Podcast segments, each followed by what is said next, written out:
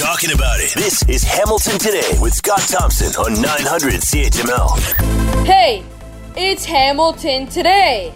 Sorry, no rhyme today. I have a weather headache, or perhaps it's the election campaign. That one was good. I'm Curtis Thompson, Scott's son. Ted, Diana, and Lisa are in the newsroom. Will is on the board, and here's Scott Thompson. How's that? Uh, good afternoon. It is 309. It is Hamilton today. Ted Michaels with us. Diana Weeks, uh, Will on the board. And uh, poll question of the day today uh, asking you uh, is $750 fine for those who do not comply with a vas- uh, vaccine uh, certification uh, certi- system. Uh, is that fine too high or too low? I don't know. Do you have an opinion on that? I think that's just about right. Uh, although I know in Quebec, I think it starts at about $1,000 and then uh, goes up from there. So uh, it'll be fascinating to see how that tra- how that transpires over the course of the day. And yesterday's poll question of the day, the most important federal issue, federal election issue, uh, pandemic recovery at the top, which I guess makes complete sense. And then housing, and I think that's an issue that has jumped up that uh, nobody really predicted uh, prior to the election campaign. Everybody was talking about health care, of course uh, eh, which is coming up next uh, in the line after that, and then climate change. So uh, fascinating how uh, climate change, such an issue prior to the pandemic, now it is uh, completely reversed. Not that it's not important, but housing uh, and housing affordability has jumped to the top of the pack on uh, right behind getting out of this global pandemic as uh, one of the most important issues, at least including, at least according to our very unscientific poll. Today we're focusing on vaccine passports, and again, you will hear the results of this tomorrow morning with Rick Zamperin on Good Morning Hamilton. But $750 fine is uh, where I guess it starts for those who don't comply with the Ontario uh, vaccine certificate system. I think it starts at like a thousand bucks uh, in Quebec. But the question is, is that too high or too low? What have you got so far, Will? Well, if you 26% of the people are saying it's too high, 73.8 are saying it's too low. All right, all you have to do is go on our Twitter page and get all the details there and uh, cast your ballot. And don't forget, September 20th, cast your ballot as well. Uh, Ontario's digital ID and vaccine certificate system is on the way. September 22nd goes into effect. And then October uh, 22nd, I believe the digital version is available. To talk more about all of this and how it is affecting small business and what does small business think about all of this, Julie uh, Kwiecinski is with us, CFIB Director of Provincial Affairs for Ontario, Canadian Federation of Independent Business, and is with us now. Julie, thank you for the time. I hope you're well. I am well. Thank you for asking, and thanks for having me on on behalf of all of our members in Ontario, Scott. We've chatted uh, at length about vaccine passports or, or certificates before they were uh, brought to, before they came to fruition. Now it looks like on September 22nd they will. Uh, how is this being uh, accepted by the members? What are your thoughts on the new uh, vaccine certificate program? Well, as I mentioned on your previous show, our members are split on this issue of um, vaccine credentials for entry into a business. However, the train has left the station, as the saying goes. So now we need to look out and make sure that the government does its due diligence, that our businesses are ready and the government is supporting them to make sure this can be done. So we still have some issues with the implementation of this on the ground. There are a lot of practicalities that need to be addressed, especially around cost and enforcement. Because government is asking businesses to do even more here, Scott. Um, there's a bit of a burden associated with these tasks. It's kind of a, the way I would phrase it, it's a downloading of a responsibility of government to small businesses, but without any additional financial support to help businesses reallocate or hire new employees or for costs of equipment that they might need when we get to October 22nd when the codes are have to be scanned. The QR codes and I don't know what you've been hearing in Hamilton, Scott, but especially in the restaurant industry, there's a labor shortage. So a lot of restaurant owners have told us, where are we supposed to find this bouncer role when we can't even find people to fill Hmm. jobs that are already on the books? Uh, we And certainly we know. from our colleagues in Quebec that there are costs associated when you get to the QR code phase because we shouldn't assume that every business just has an iPad or an iPhone laying around to do this. There should be money for equipment for small businesses that need it. Uh, the majority of Canadians, when polled ahead of all of this, said they wanted it and they demanded it and it should be mandatory and blah, blah, blah. And the majority of Canadians are vaccinated. Why would there be a split then so deep in, within the membership? Because the customers don't actually have to implement it. That could be one reason. And small businesses, I mean, they're really, really tired. They've been doing their yeoman service, as the saying goes, to make sure that they're doing their part to fo- to fight COVID nineteen. And I think it's a different story when you poll the customer that's going into the place of business versus the business that actually has to implement this. And I go back to the practicalities of doing this on the ground. And when we did our survey, Scott, and I think I mentioned this on your earlier show, we were surveying our actual members, so small and medium sized businesses.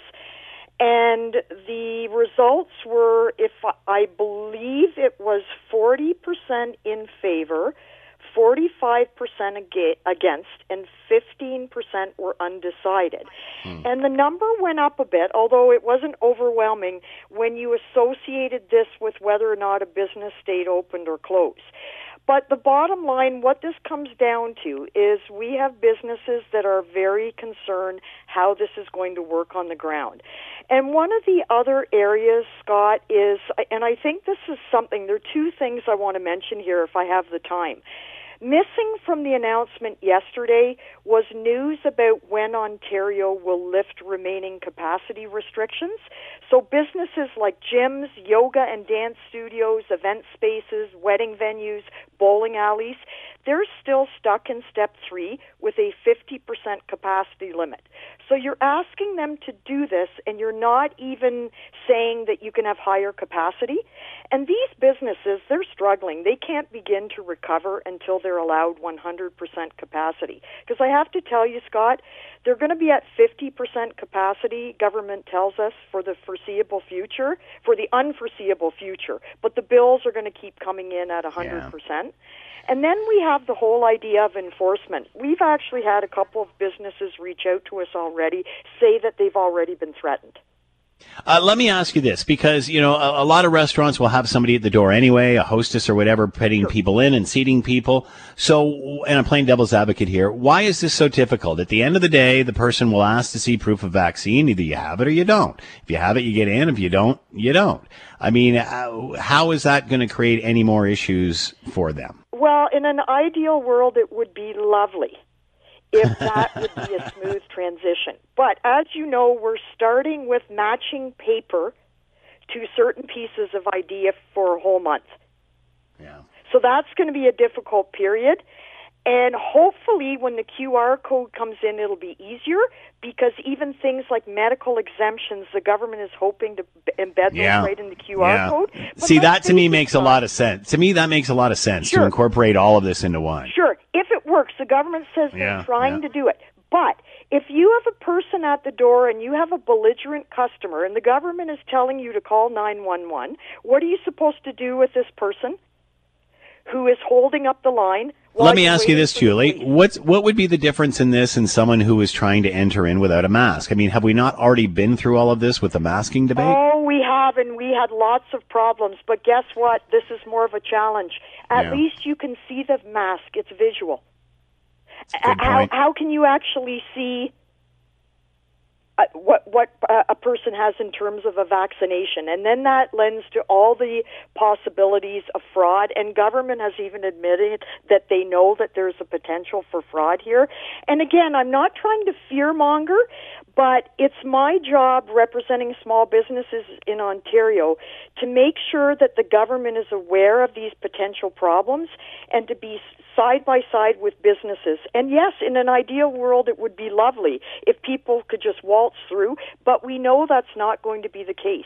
We know that there will be issues, and the question is, I think maybe what government needs to do is be a little bit more clear on the enforcement how that should work because I don't think police services want businesses calling 911 in every situation.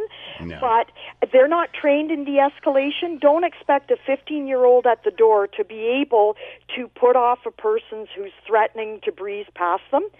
So I think we need some education here, um, maybe a triage system on escalation where where businesses are cle- clearly aware. When do I call 911? At what point does the situation have to escalate before I actually call 911? When do I call because there's non-emergent numbers for police services. Those are available too. And p- provincial offenses officers are going to enforce enforce this. And PO officers are pretty much anyone that the Solicitor General designates. All right, Julie, we're right out of time. I got to cut you off there. Gotcha. Julie Kwiecinski with us, CFIB Director of Provincial Affairs for Ontario. That's the Canadian Federation of Independent Business, talking about vaccine certificates, passports, whatever you want to call them. I think a lot of people thought this was going to be the silver bullet. Uh, again, the the silver bullet lies in the vaccination. Get one. All right, between a uh, global pandemic and now an election campaign, uh, most people's heads are spinning when it comes to information. And uh, certainly, once uh, leaders like Donald Trump came into the picture, all of a sudden the whole thing seemed to change.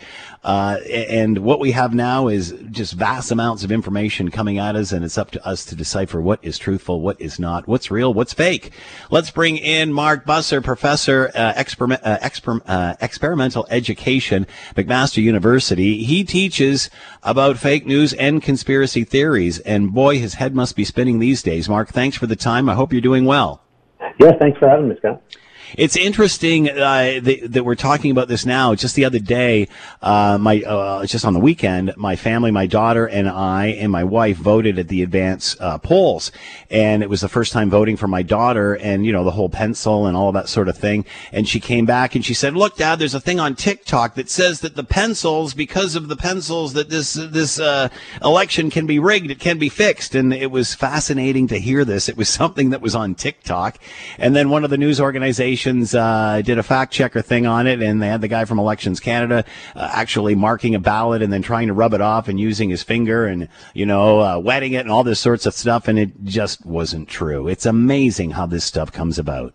It really is. And what we're finding is that it's a lot easier to make sort of a, a nonsensical claim that gets a lot of traction than it is to refute one. It takes a lot more work to to get to the evidence and the actual answers than it does to casually just throw up a TikTok.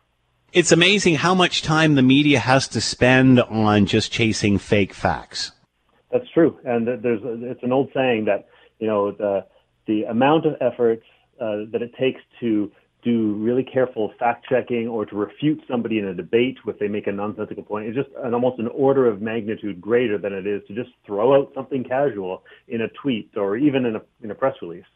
Why are we where we are? I mean, no trust in institutions or little, uh, you know, questioning. Tw- I shouldn't say this is everybody, but questioning trust in institutions, uh, lack of unity, divisiveness, uh, lots of extremism. How did we get to where we are, Mark?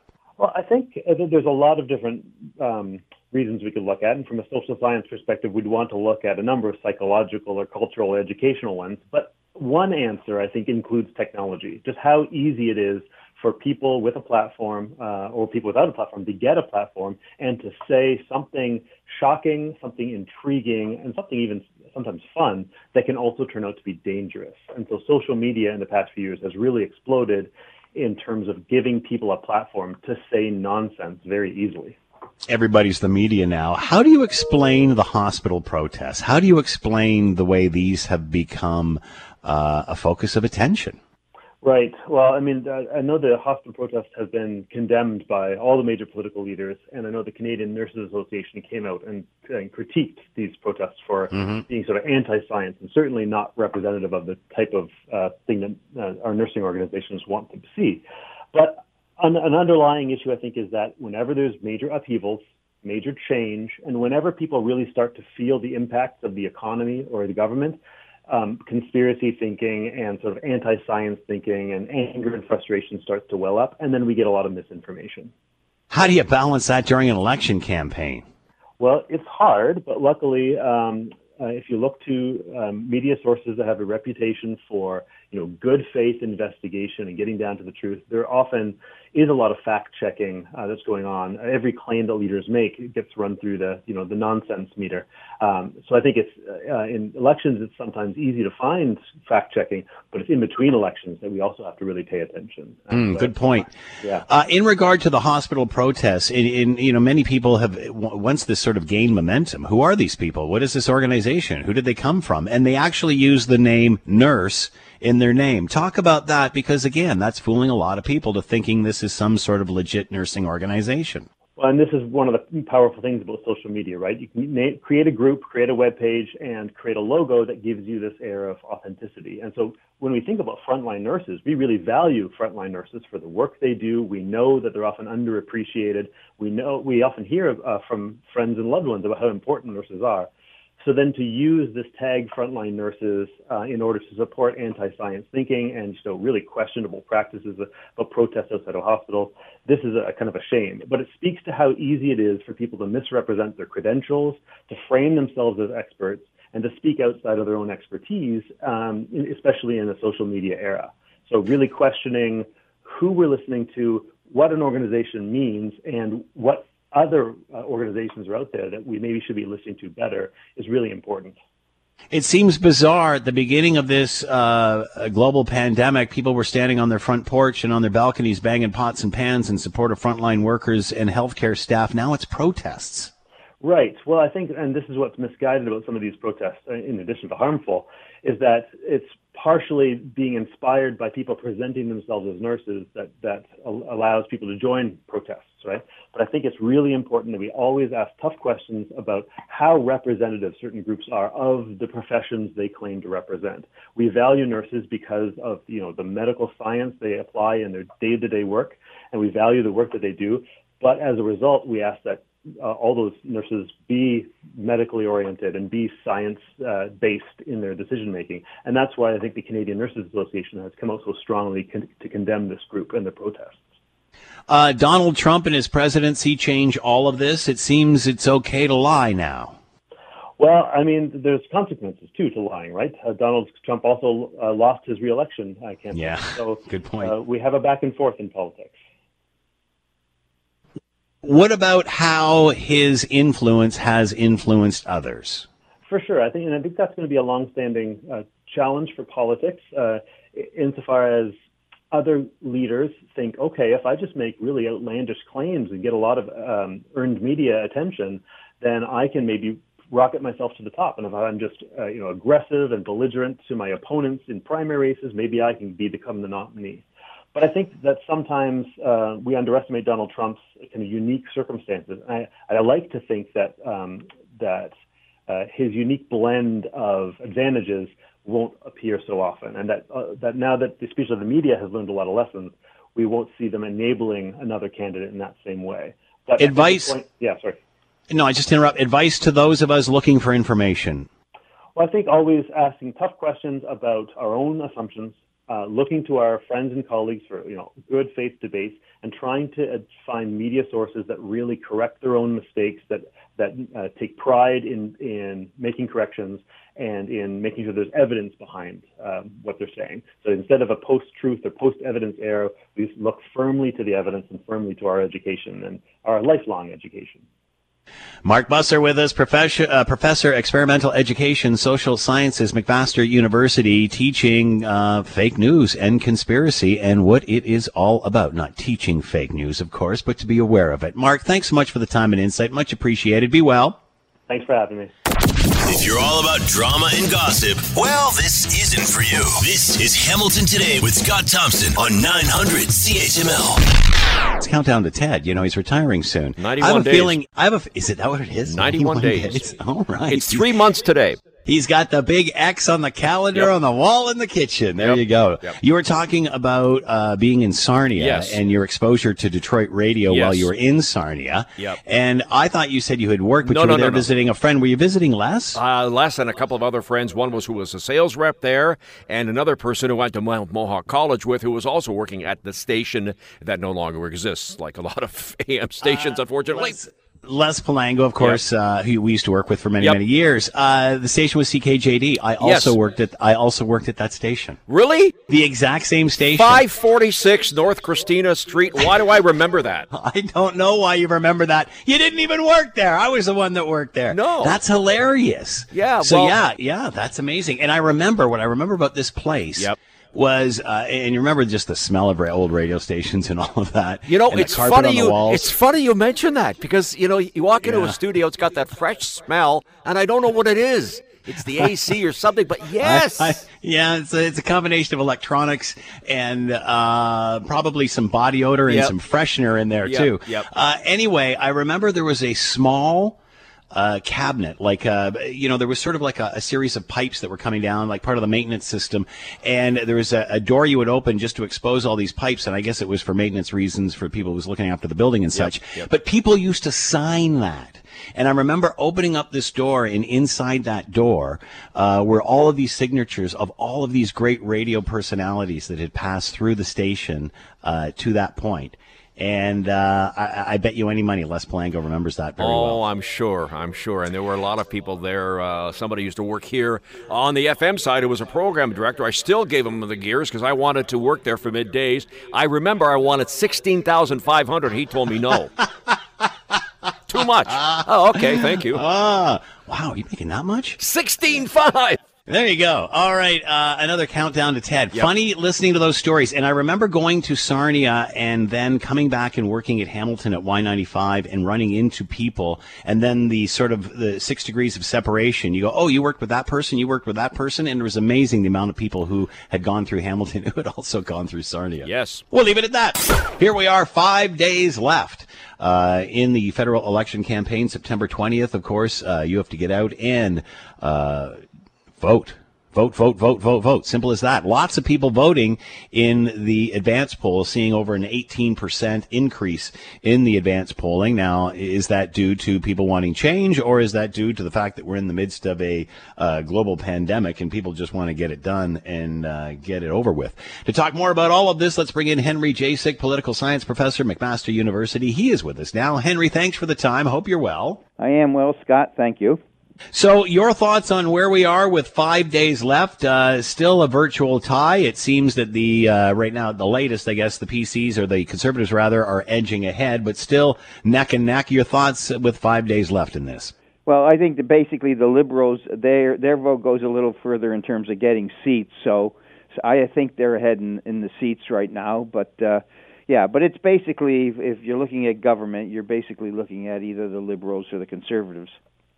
Your thoughts on the numbers for the advanced polls up 18%. Uh, my family and I voted on uh, Sunday. It was pretty easy, in and out. Uh, you know, steady, but certainly not, uh, didn't keep us waiting too long. Uh, I've noticed right away, though, that the number of polling stations are way down where we would normally walk to vote. Uh, now we have to take a car.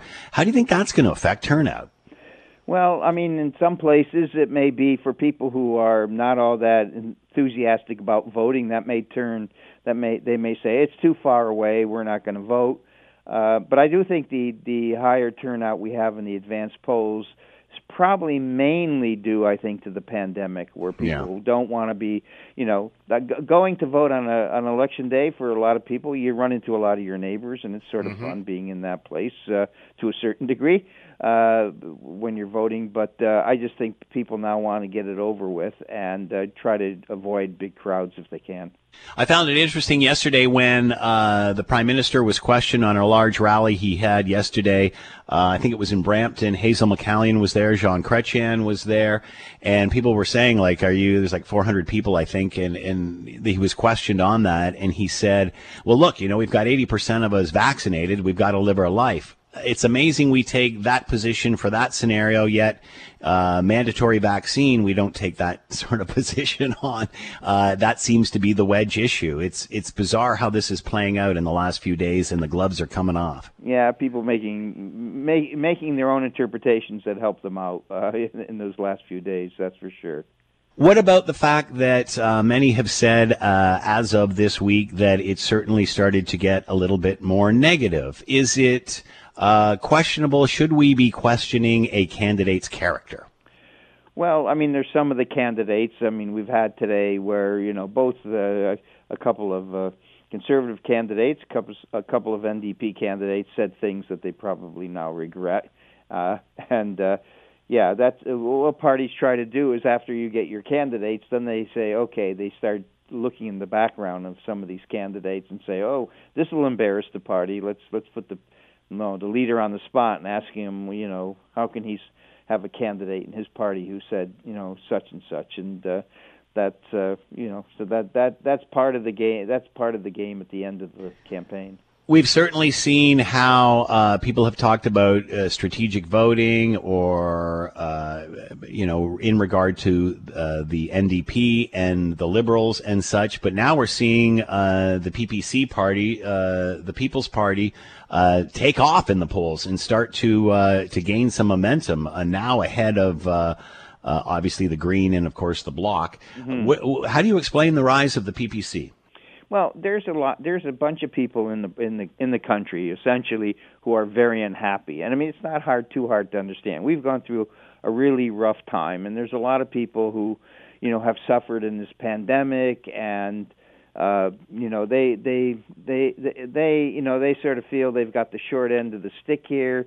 For many of them, I think they probably had to go to work and they couldn't stay home and they probably know well there's people staying home making a lot of money and they're just working working on their computers or you know whatever uh, online and they're getting away with it. And uh so that's alienated i think uh, a number of people. And then i just think that the um you know the the leaders of the and i think basically the people's party is taking votes away from both primarily the conservatives of course if you would imagine there's no uh, people's party I mean, I think the Conservatives would have a really nice lead, but they're mm-hmm. also taking in Northern Ontario, I think, some uh, some votes away from the NDP, uh, and I think they're just you know unhappy people will look for somebody who's you know going to voice their grievances, and I think. Uh, you know, I've been looking at some of their literature, and uh, I think they're they're they're, fishing in a in a pond where there's a lot of uh, a lot of fish that might bite on some of those uh, uh, statements they're making. What do you think is going to come uh, come election time? Uh, do you think this is just going to continue increase? Do you think this will take away from the conservatives, or like I, I, guess it's happening on the other side where people will say, you know what, that's not gonna, it's not gonna. I don't want to park my vote there. I'd rather go with someone who'll win. Yeah, well, I think these are people. If they're very, if they're, I mean, I just think voters who are angry are likely to say, if I find somebody who, you know, voices my anger, I'm going to go with them. I don't care if they're going to win or not. You know, I I'm going to just go with those, that person who gives, you know, you know, who gives talks about the, you know, grievance that I have. And so I, I think these people are not going to fade away. Uh, I think they. It is interesting how well the People's Party was doing, even though its leader wasn't included in the debates and uh, so that's uh, I got it. I think that shows you that there is a real support of people who are who are quite unhappy and they're going to stick with it. And as I said, I think it's it's probably going to hurt the conservatives the most, the NDP a bit in places, and of course they're they're they're not the type of people who are going to like the government because they sort of feel the government hasn't really taken you know taken into account their interests, whatever their interests may be. So. uh yeah, so it's uh, it's good news for the liberals, but uh, not so good news for the conservatives and the NDP. I think. Uh, Jean Chrétien out at a Justin Trudeau rally last night. Your thoughts? Well, I mean, there's a lot of open. There is open seats in that. Uh, uh, you know, there are important seats in, in Brampton and Mississauga. Th- those are there's a bunch of seats there, and these are seats that flip uh, back and forth between the Liberals and the Conservatives. And of course, Chrétien is the type of person, by the way, who would appeal to people who might, uh, in the past, have been angry, and because he he has captured that. But he, I mean, he's much milder these days. But I do think it helps the, uh, does help the uh, the liberals in that area. and uh, they they they really need to pick up some more seats. I think I think at this point uh, you I wouldn't bet that uh, Trudeau's going to get his majority. Uh, he probably will get a minority and may even have less seats than he had going into this thing. But uh, I don't see how he's going to get a majority. But the, he's got to he's got to hold on to the seats that he has in that uh, Brampton, Mississauga area. That's pretty critical. Henry Jacek with us, professor of political science at McMaster University. Henry, as always, thanks for the time. Be well. Okay, I will. Thank you very much. The truth and only the truth. This is Hamilton Today with Scott Thompson on 900 CHML. Poll question of the day today 750 bucks for those who do not comply with the vaccine certificate system uh, in Ontario. Is that too high? Is that too low? Will, do you got an update on where this stands? Yeah, 25.9% of people say that is too high, and 74.1 say too low.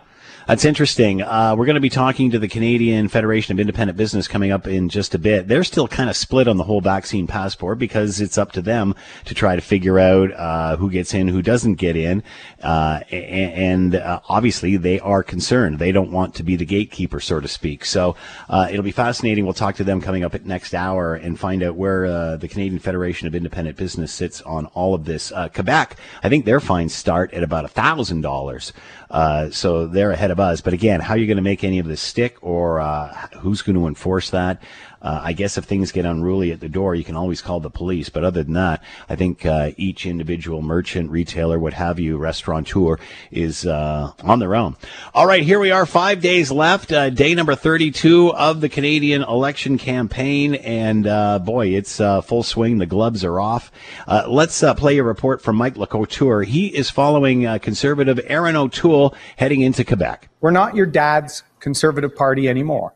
O'Toole admits that conservatives have not been as strong in the past on issues like climate change, and they haven't done enough to appeal to unions, something he has tried to change over the course of this campaign. Still, he's facing an uphill battle as a former MP and current candidate had to apologize for claiming that you were 13 times more likely to die from the Delta variant if you were double vaccinated than if you were unvaccinated. The candidate in question apologized and clarified the record. I talk every day, and I'm glad to, about how safe and effective vaccines are. O'Toole continues to say that he is the only option to replace Justin Trudeau as Prime Minister, and it's a message you'll likely hear him repeat in this final stretch of the campaign.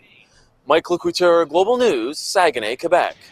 All right, that's uh, what Conservative leader Erin O'Toole is up to heading through Quebec. Uh, Justin Trudeau on the campaign trail with him, Abigail Bimman from Global News. Uh, they were at a Brampton uh, rally last night. Some complaints about uh, how many people were there, but he is uh, campaigning hard in Ontario. Here's Abigail Bimman. There were several hundred people standing close together at the rally, including two political heavyweights who are also senior citizens former Prime Minister Jean Chrétien and former Mississauga Mayor Hazel McCallion. We followed all public health guidelines around capacity, uh, around people in the room, because we do need to follow uh, those public health guidelines as we get through this. At the same time, we need to recognize that close to 80% of Canadians have done the right thing, gotten themselves vaccinated. McCallion says she supports Trudeau and wants to see a majority government for accountability, but she does not support his decision to call an election during the pandemic. Abigail Bimman, Global News, Halifax. Which is kind of odd when you come to think about it. Hazel McCallion, my goodness, uh, just the Iron Lady. This, uh, my goodness, she just keeps going and going and going and going and supporting Justin Trudeau uh, at that rally, and then goes outside and says, you know, but there shouldn't be an election at that time, which was quite odd. Uh, here's what the prime minister had to say in regard to uh, former mayor of Mississauga, Hazel McCallion, saying that there shouldn't be a uh, federal election during a global pandemic. When I sat down with Hazel before this, uh, the the event last night, uh, she brought that up, and I talked to her about how important it is uh, that Canadians get a choice right now. And even after that, Hazel, of course, will always have her strong perspectives, and that's why we love her. And she came out and gave us a full-hearted, strong endorsement. And she knows about serving communities. She knows about building a better future and she knows when to call an election. Uh, and, and I guess Hazel just basically feeling the same thing that, that everybody else uh, has been feeling. It'll see. It'd be interesting to see what happens uh, come September 20th as a result of all of this. Just get vaccinated. Just get vaccinated. Just get vaccinated.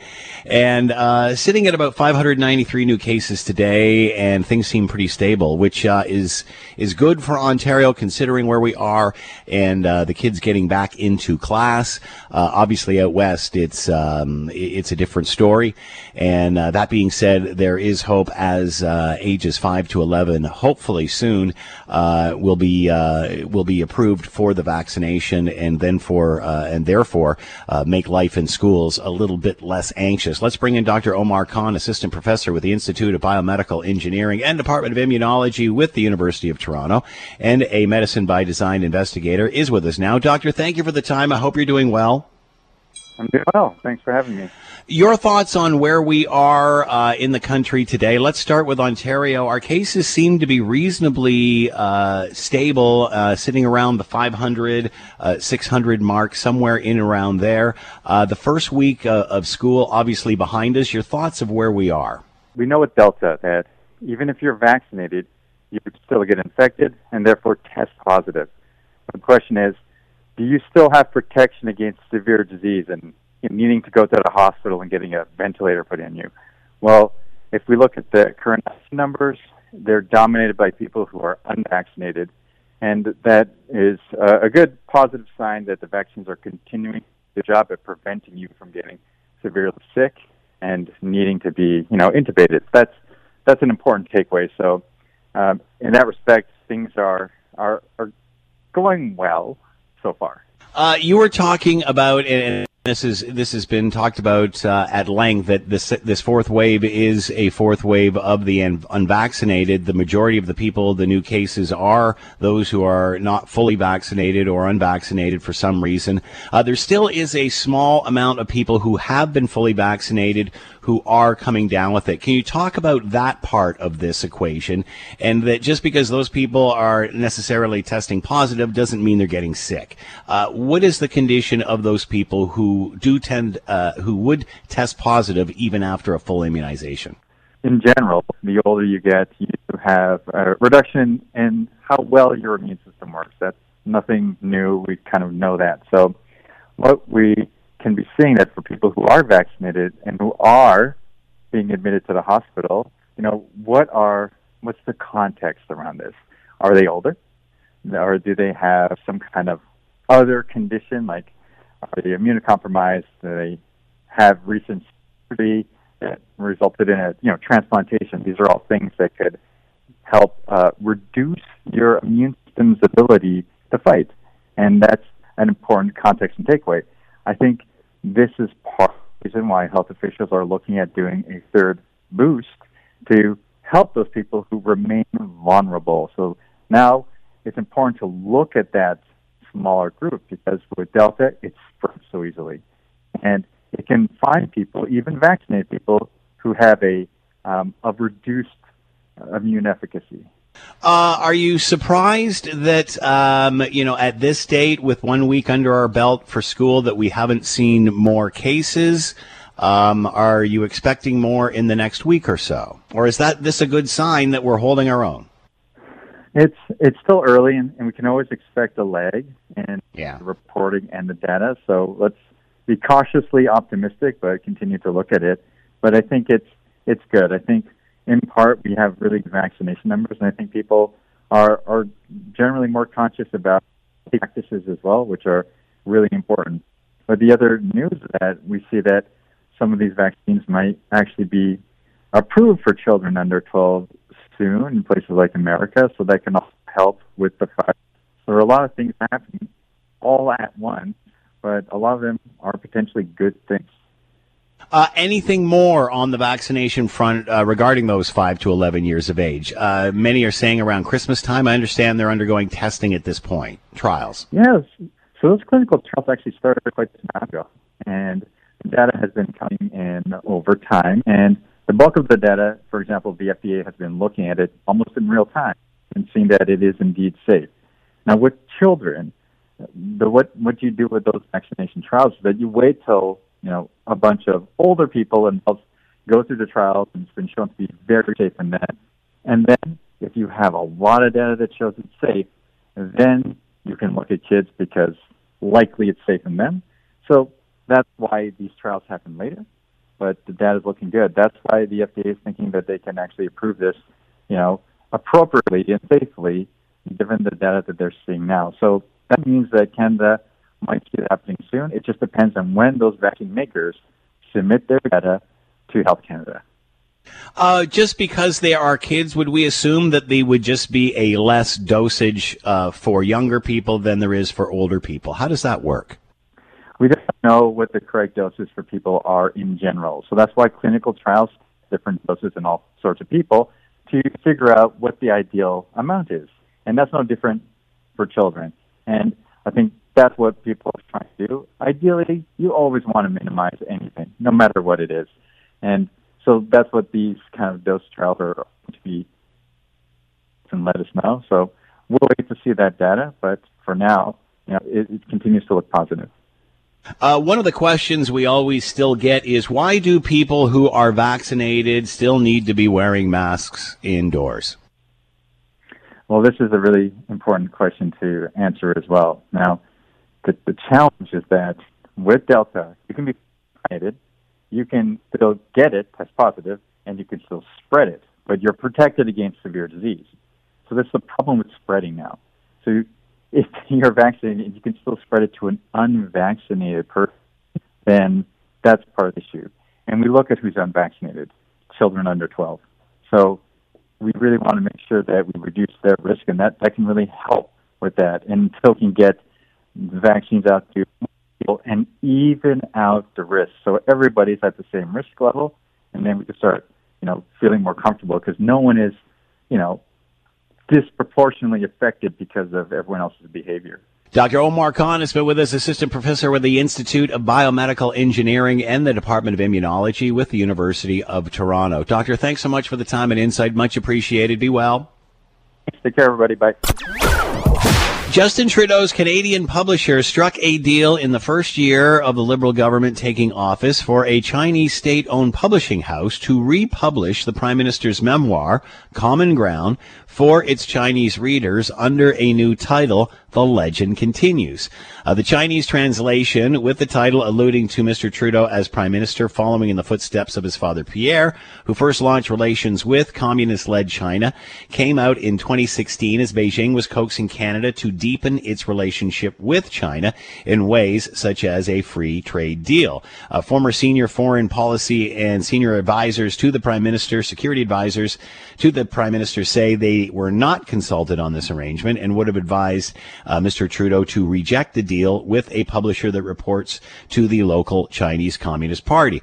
Uh, to talk more about all of this and what it means, let's bring in Gordon Houlden, director of the China Institute and professor of political science, University of Alberta, and is with us now. Gordon, thanks for the time. Hope you're well.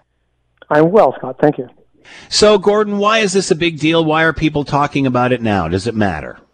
I think the reason that people are it's raised eyebrows is the judgment call in in arranging to do this. Now, when the prime minister wrote the book, he was in opposition. It might not have mattered as much, but when you came to the reprint in China, he was already prime minister. So it's hard to imagine why anyone would have agreed to this. Um, maybe it just happened without people paying attention. Uh, it was a deliberate decision to go ahead. You know, I question the and uh, the aspect or the, the appearance of it at the very minimum, because it creates the impression there may be a conflict of interest, particularly if there's money involved. Did he know about it, and does he make any money out of this? Well, it's a very good question. The, the Prime Minister's office is saying that all the money profits go to the Canadian Red Cross.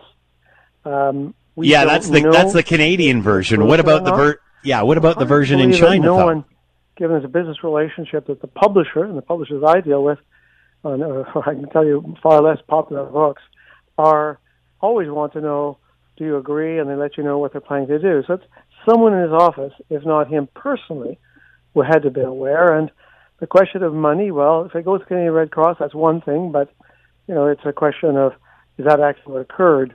And that would be difficult to know, perhaps, because they, at least from the Chinese side, it seems that they are not saying anything.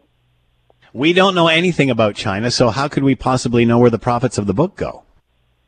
Well, I think a clear statement from either the publishers, when I understand they've also declined to comment, but let's say from the Prime Minister's office, uh, I'd be willing to accept a clear explanation with details as to where the where the money went if there was a monetary transaction. But of the three parties, the Chinese side, uh, the publisher, and the Prime Minister's office, you'd think that one of the three uh, ought to be able to provide confirmation. Uh, the Chinese ambassador to Canada in 2016 strongly recommended this book. Why was this such a hot read for China? Well, I know of Ambassador Luo, uh, who was ambassador at the time. I think that with the election of Prime Minister Trudeau, Justin Trudeau, there was an expectation and hope on the Chinese side that things would go back to the relationship thing under previous Liberal governments, as opposed to the cooler relationship uh, under Prime Minister Harper. That was the expectation, and it took some time for those expectations to dissipate, and it took some events, a failed free trade agreement, uh, Huawei, and then, of course, eventually the two Michaels, the most serious of the three. But the combination of those events and many other smaller things related to investment, etc., basically told the Chinese that it wasn't going to be um, uh, Pierre Trudeau too. This was not going to be what they described at the time as a new golden age in the relationship, but rather is going to be uh, a difficult period.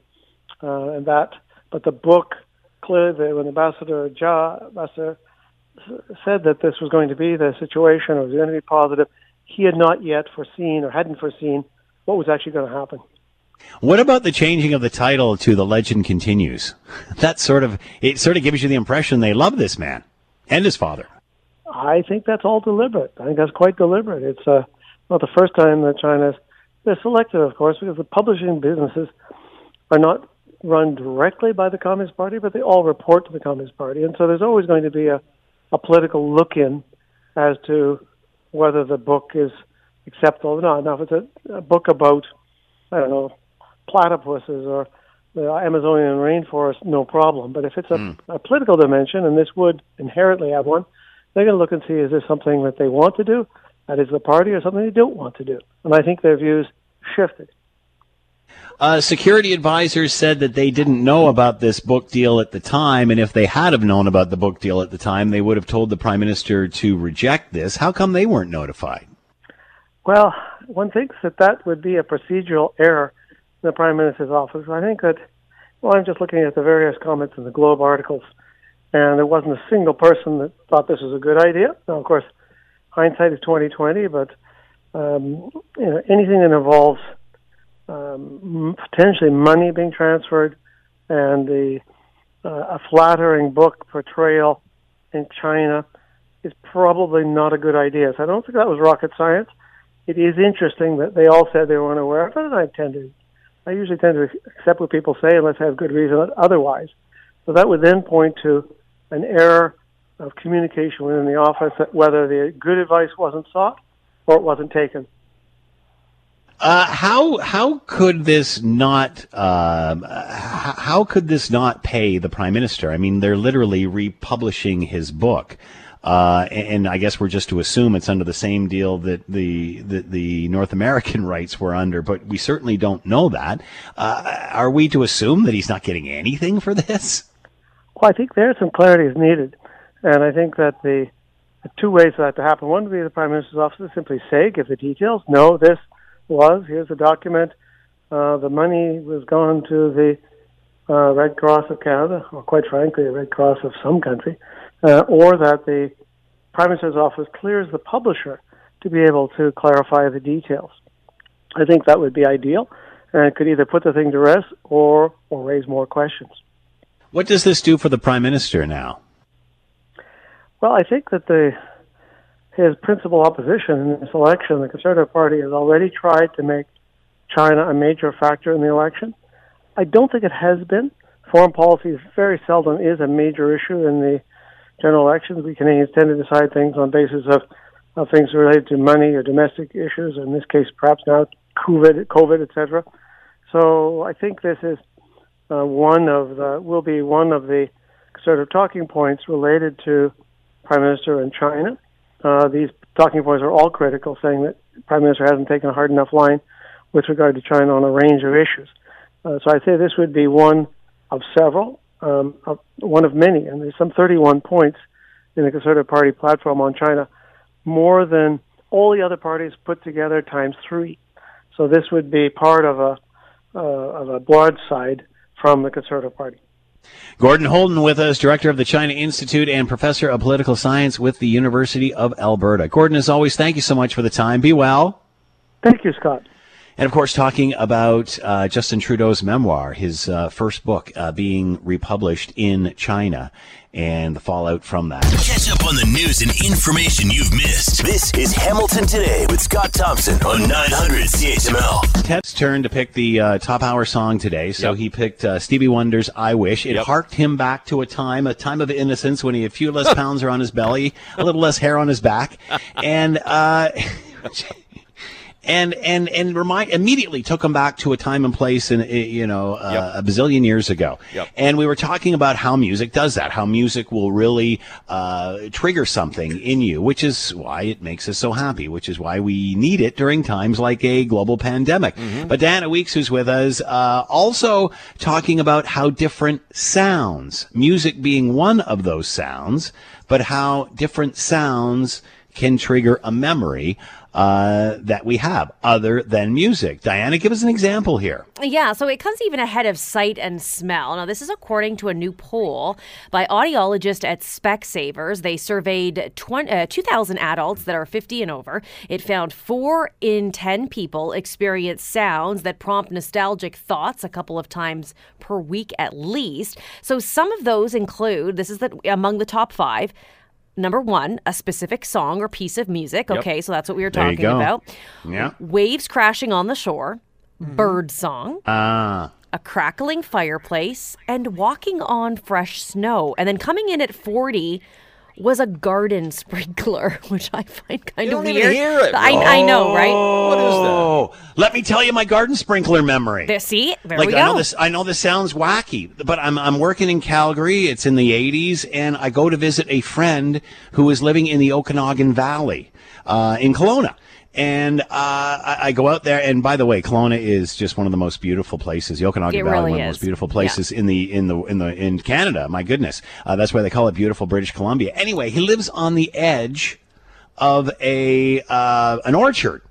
And so he's just sort of outside of town. And oddly enough, he was in a trailer park. so it was like trailer park boys. So, you know, I wake up in the morning and all I hear is, See? Yeah. and then, and the windows are open. It's spring. The smell of the, uh, of the flowers in the orchard and such. My goodness. Yeah, absolutely. Yeah. Sorry. Did I go too on, did I go on too long on the garden sprinkler? No, no, that's really good. And and some other ones on here are pretty interesting too. So cicadas humming, that's one of mine actually. Yes. Like when I hear that, it's like, oh, that's Yep. summer right there. Yeah, for sure. Yeah, that's a good one. Yeah. Uh, I was looking at more of these, uh, and this is certainly valid in Hamilton. The sound of a waterfall Yeah. Yeah. coming in at number six. Uh, this might Ted, uh, Ted might like this one. A cat purring. I What is the definitely like that one. What- what's the insinuation there? I I had a cat. Yeah, like, I had I two could cats when I see a was a kid. They both died, but that's another story. So you don't like cats? You I don't didn't like say that? I can no. see- don't even I could start. just see. No. I can see, you know, we had a neighbor that hated cats, and he'd come over to our house, and he'd have a little too much to drink, and he'd pass out, and the cat would just sit on his head. It was bizarre that the cat just seems to go to the person they know hates them the most. Yeah, exactly. They I have don't that. hate cats. I You're gonna get a ton of email I- from cat see, lovers no, right now. I yeah, don't- and me don't. included. Yeah. Do you have do you have cats, Diana? I do. I have two. Yep. Yeah. See, what's it? Why can't you just have one cat? Why do you need two? Well, because we merged the cats. So one of the cats, Zoe, was my husband's cat, and Zoe. then Oh, Sweet you Pea was the my It's cat. like a blended family. It was, and when we moved in together, it was a lot of polysporin and band aids. Let's just put it that way. The cats they didn't get Oh, along at my. first. Yeah, it was really? Oh yes, oh yes. We had to do several So- measures to get them to like each other. Yeah. Really? And how and how did the adults uh, handle this? Did they get along through all this uh, tumultuous time with yeah, the we, we were cats? we were okay. Like I said, some scratches, but we were all right. And uh, you know, we did the whole thing where you had to close the door and then let one of them sniff under the door, so they were hissing at each other on opposite sides of the door. it was a time, let me tell you. see, you. cat. See, Ted would have loved this time the best. Uh, the best time to have cats is when they're fighting, says Ted. This would be humorous for him. yeah. You know what I found uh, also neat on this list? Church bells. Yes. Hmm I, don't- you know, I, I'm not sure about that one. Bees buzzing, a thunderstorm. I love that Uh, sound rain- though. Yeah, The always. sound of a thunderstorm, Oh, yeah. sure. As long as there's, you know, the your phone isn't going off because Yeah. there's a tornado warning in the uh, in the area. True, as long as that's true. not happening, we're going. Yeah. Uh, children playing outside. Some people find that annoying. Some people find that uh, very pleasant. Ted, you hate Uh, that, right? No, I don't. No, you see, once again, cats and kids. If, cats and kids, forget it, man. Why am I getting piled on here? If they're on my lawn, okay, but otherwise, hey, speaking of lawns, Yep. lawns being mowed. That's that's one of mine, to be honest. I really like that sound too. Yeah. You know, that is something on the weekend, you know, if you hear it in the distance. But again, I remember having a neighbor, you know, he's having a barbecue and the buddy next door is mowing the lawn. It's Sunday. Do you have to be mowing your lawn now? And the other guy goes, Well, yeah, it's Sunday. I'm mowing my lawn. Yeah, that's what we do. Uh, and uh, a fountain, the radio playing. That's Wow. interesting. Sheep buying. bang, Bang. They're right here. See, Bang. Bang. there you go. Uh, now, this one. This one I do not agree uh, with at all. The sound of seagulls squawking. What does this remind me of? A McDonald's parking lot here? Like seagulls squawking? oh, Fighting over French fries. I'm not into that. Yeah, before you get a plop on your windshield or whatever. Uh, a train going over the tracks, cows mooing. It depends on where you live, I guess. I- maybe out in Alberta, they they kind of that's kind of maybe a memory for people, I guess. I guess as long as you're far enough away that you can't smell them. True. You know, maybe That- that's uh, a, a cork a cork popping, uh, dinner being served up, pouring a drink, mail being delivered. Wow, we're getting pretty. Uh, Ted will remember that. I just get a ding on Uh, my computer. What's mail, Ted? Does it actually Yeah, come in a box, like with like a like actual letter? you know, the kettle boiling. Sorry, go ahead, Ted. when week starts piling on, it's time to leave. You know, up until now, I liked working. Uh, Okay, let, let me finish. All right, the kettle boiling, Yep. an airplane, fl- an airplane flying overhead. You know, there's something about a prop plane. No, you know what I like? I like when uh, we live in the lower city, but every so often planes that take off from Hamilton International, like cargo planes, for some reason, Hmm. it like it draws me all the time. I look up and say, "Oh, that's pretty cool." But that's yeah, me. that's very cool. That's just me. Uh, I'm all with right, you. horses galloping. I like this one. A beer bottle or a tin being opened. That's a good one. Uh, dog barking, fish jumping out of water. That's a street weird one. entertainers. No. Yeah, that is a little odd. Uh, a toaster popping. A coffee grinder, I get that. I don't know. Here's one of my favorite that just takes me and just puts me in a such a, a surreal place. It's just it's beautiful whenever I hear this sound.